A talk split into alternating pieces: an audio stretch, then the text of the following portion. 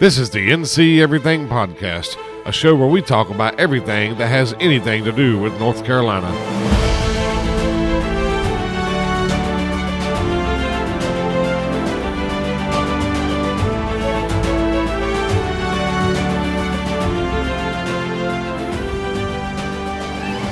Hey, everybody, and welcome to episode 31 of the podcast. I'm your host, Curtis, and today we're going to be talking about people rushing around for gold. That's right, a gold rush. But not the California gold rush that everybody knows so well. We're going to be talking about the Carolina gold rush. But before I get into it, I want to welcome back all of you who are coming back for episode 31, and I want to welcome any newcomers to the show. This is a weekly podcast hosted by myself and only myself. And each week I cover something about North Carolina. Anything and everything, really. Now, if you are new and you do like the show, go visit my website at www.thencEverythingpodcast.com and there you'll find links to all my other episodes, plus some pictures and show notes, and you'll find a contact button. And I would love for you to contact me and tell me how you heard about the show. Was it from a friend? Was it from one of the stickers I keep uh, polluting the world with, I guess? Or you can just email me and say hello and tell me what part of North Carolina you're from or anywhere else in the, in the Union. You don't have to be from North Carolina to love North Carolina. That's been proven. I do want to say before we get started that I had my second COVID shot today and I'm kind of out of sorts. I think I can manage the show okay. I'm just, I'm really drowsy. The first shot didn't bother me so bad, but this second shot is kind of beating me up a little bit. And so I apologize if I sound lethargic and tired or uninterested. I promise you, I've put a lot of work into this episode. Also, it's most likely going to be one of my shorter episodes, maybe. Um, I couldn't find a whole lot on the Carolina Gold Rush. I, I found a lot, and it was really interesting. But uh, I didn't find uh, volumes, you could say. But anyway, let's take it on back to the mid 1700s. Now we're going to be in the western Piedmont. That's not quite the mountains. Um, the regions of North Carolina are the mountains and the coast, and tucked in between those two are the Piedmont, or is the Piedmont. And so we're we're working on the western part of the Piedmont in this story. Think about like the Charlotte Concord area. That's western Piedmont. Now, this area of North Carolina uh, had a real scarce population at the beginning of the 1700s. Governor Arthur Dobbs had bought some land in the area about 1745, and 10, year, 10 years later, in 1755, he went out to survey his, his land. Now, he specifically described it as a scarce populated or scarcely populated area, and he eventually wrote that he found 75 Scotch Irish and 22 German families living in the area. Now these families they raised livestock and grew crops such as corn, wheat, barley, rye, and indigo, and they traded primarily with Charleston down in South South Carolina. Now, from here, let's fast forward to 1799. A little 12-year-old boy named Conrad Reed is fishing in the Little Meadow Creek, which is on his family's farm in Cabarrus County. Well, while he was fishing, he found a 17 pound gold nugget. Well, he didn't know what he'd found, so he took it home to his daddy, and his family didn't really know what he found either. I guess they just thought it was a unique rock. Well, they must have liked it because they used it for a doorstop for the next three years. Now let's pause right there. I remember many years ago, probably 12 to 15 years ago, in some book or something, I had read, you know, uh, useless information I had read about a guy who found a 17 pound gold nugget and used it as a doorstop because he didn't know what it was. I had no idea that w- that was uh, John Reed in the North Carolina Gold Rush. Well, to be fair, nobody's rushing around at this time. It's just a nice looking rock holding his door open. Well, in 1802, John Reed decided he wanted to get the rock identified. So he went to Concord, which is not far from Charlotte, and he took it to a silversmith named William Atk- William Atkinson. And this William Atkinson, he's actually unable to identify it as gold. He knew it was something, but he didn't know if it was gold or not. So from here, John Reed took the the nugget to a jeweler in Fayetteville. Now the jeweler in Fayetteville did identify it as a genuine gold nugget. he asked John Reed to leave the gold nugget with him. That way he could smelt it, which is to purify it or melt it down. Anyway, later when John Reed returned, he was shown a gold bar that measured about six to eight inches long. Now, Reed didn't really know much about gold and gold worth, so he asked a jeweler, you know, what a good price for that gold bar would be, and they agreed on a price of $3.50. That's estimated to be about a thousand times its actual worth. In short, uh, the jeweler knew that John Reed didn't know much about gold and took advantage of him big time. He got majorly ripped off. Now, eventually, John Reed got wise to how valuable that gold actually was, so he, so he started looking around his property, you know, to see if he could find some more gold.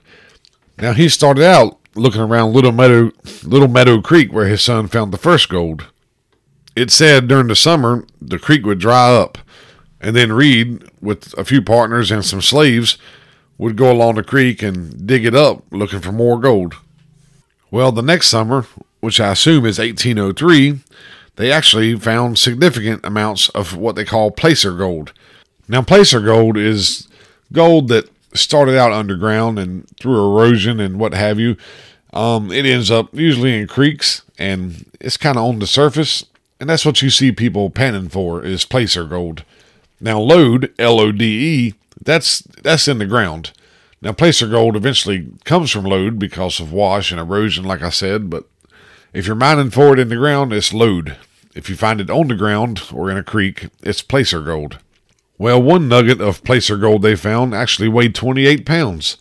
So they expanded their search and they all also started digging, trying to find lode, lode, L O D E, like I said earlier. And eventually, they had several little mines in the area, and this site became known as Reed Gold Mine. And this is the first documented location of any gold found in the United States. And that's what my, my research said that this was the first documented location of gold found in the United States. The reason I find that weird and the reason I repeated it was because the Spaniards were here like 200 years before this, and they were looking for gold. And the English, they had a lot of stuff going on, but they had gold on the mine too.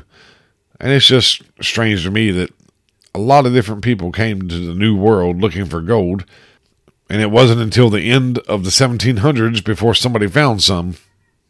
Well, after John Reed started finding more gold on his property, I, I will say word spread like wildfire, at least not yet some some local people in the area, some some regional people. They were over there. You know, it, it did get to them, so they were over there looking for gold.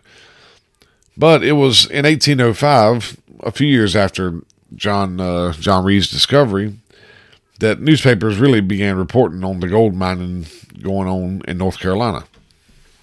So, as you know, people started flocking down here to get their piece of the gold. They said Montgomery, Stanly, Mecklenburg, Rowan, and Union counties were all hotspots for hotspots for gold prospectors. William Thornton of Baltimore, Maryland, who was also the designer of the U.S. Capitol, was one of these gold hunters. He bought 35,000 acres in what is now Stanly County and formed the North Carolina Gold Mine Company.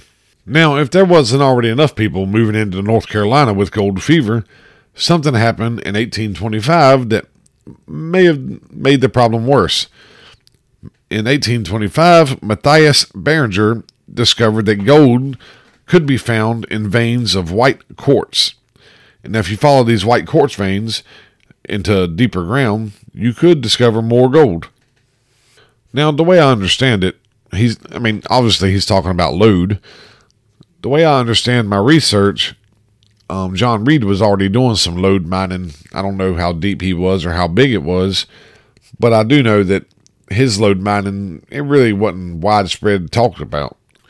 But this discovery by Matthias Barringer really got out there.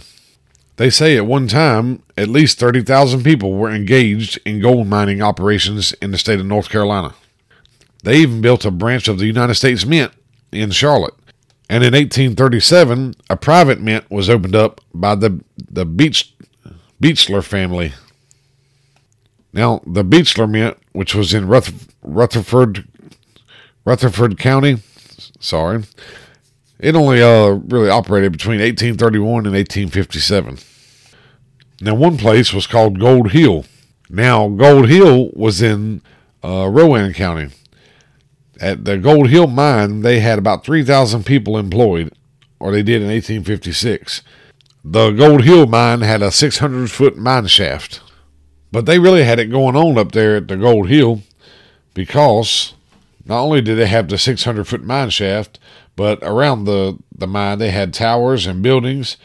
There was a three story hotel, several mining company headquarters, busy stores, there's doctor's offices, a blacksmith shop, a leather worker shop, and at least one tavern that they know of.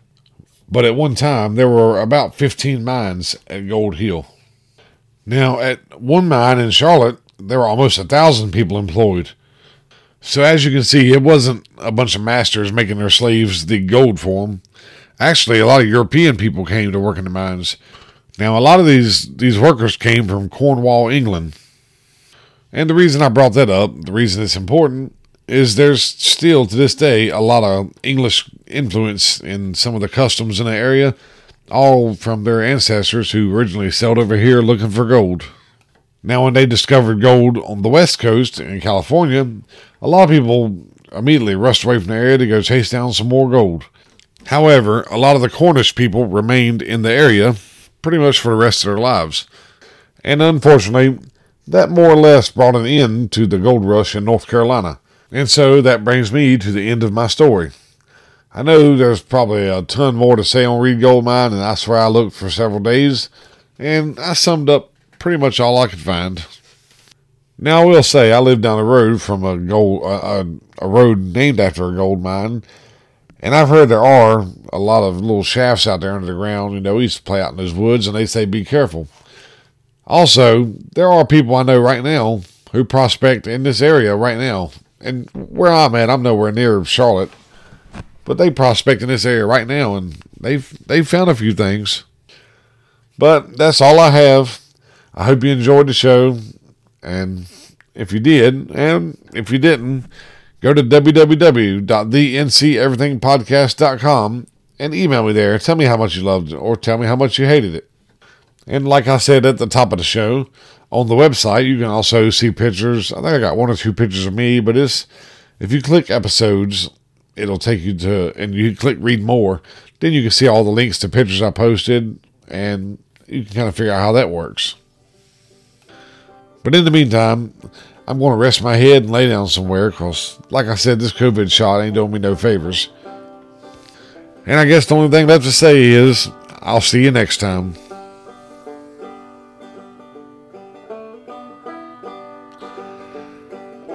The music in this episode comes from archesaudio.com and freepd.com.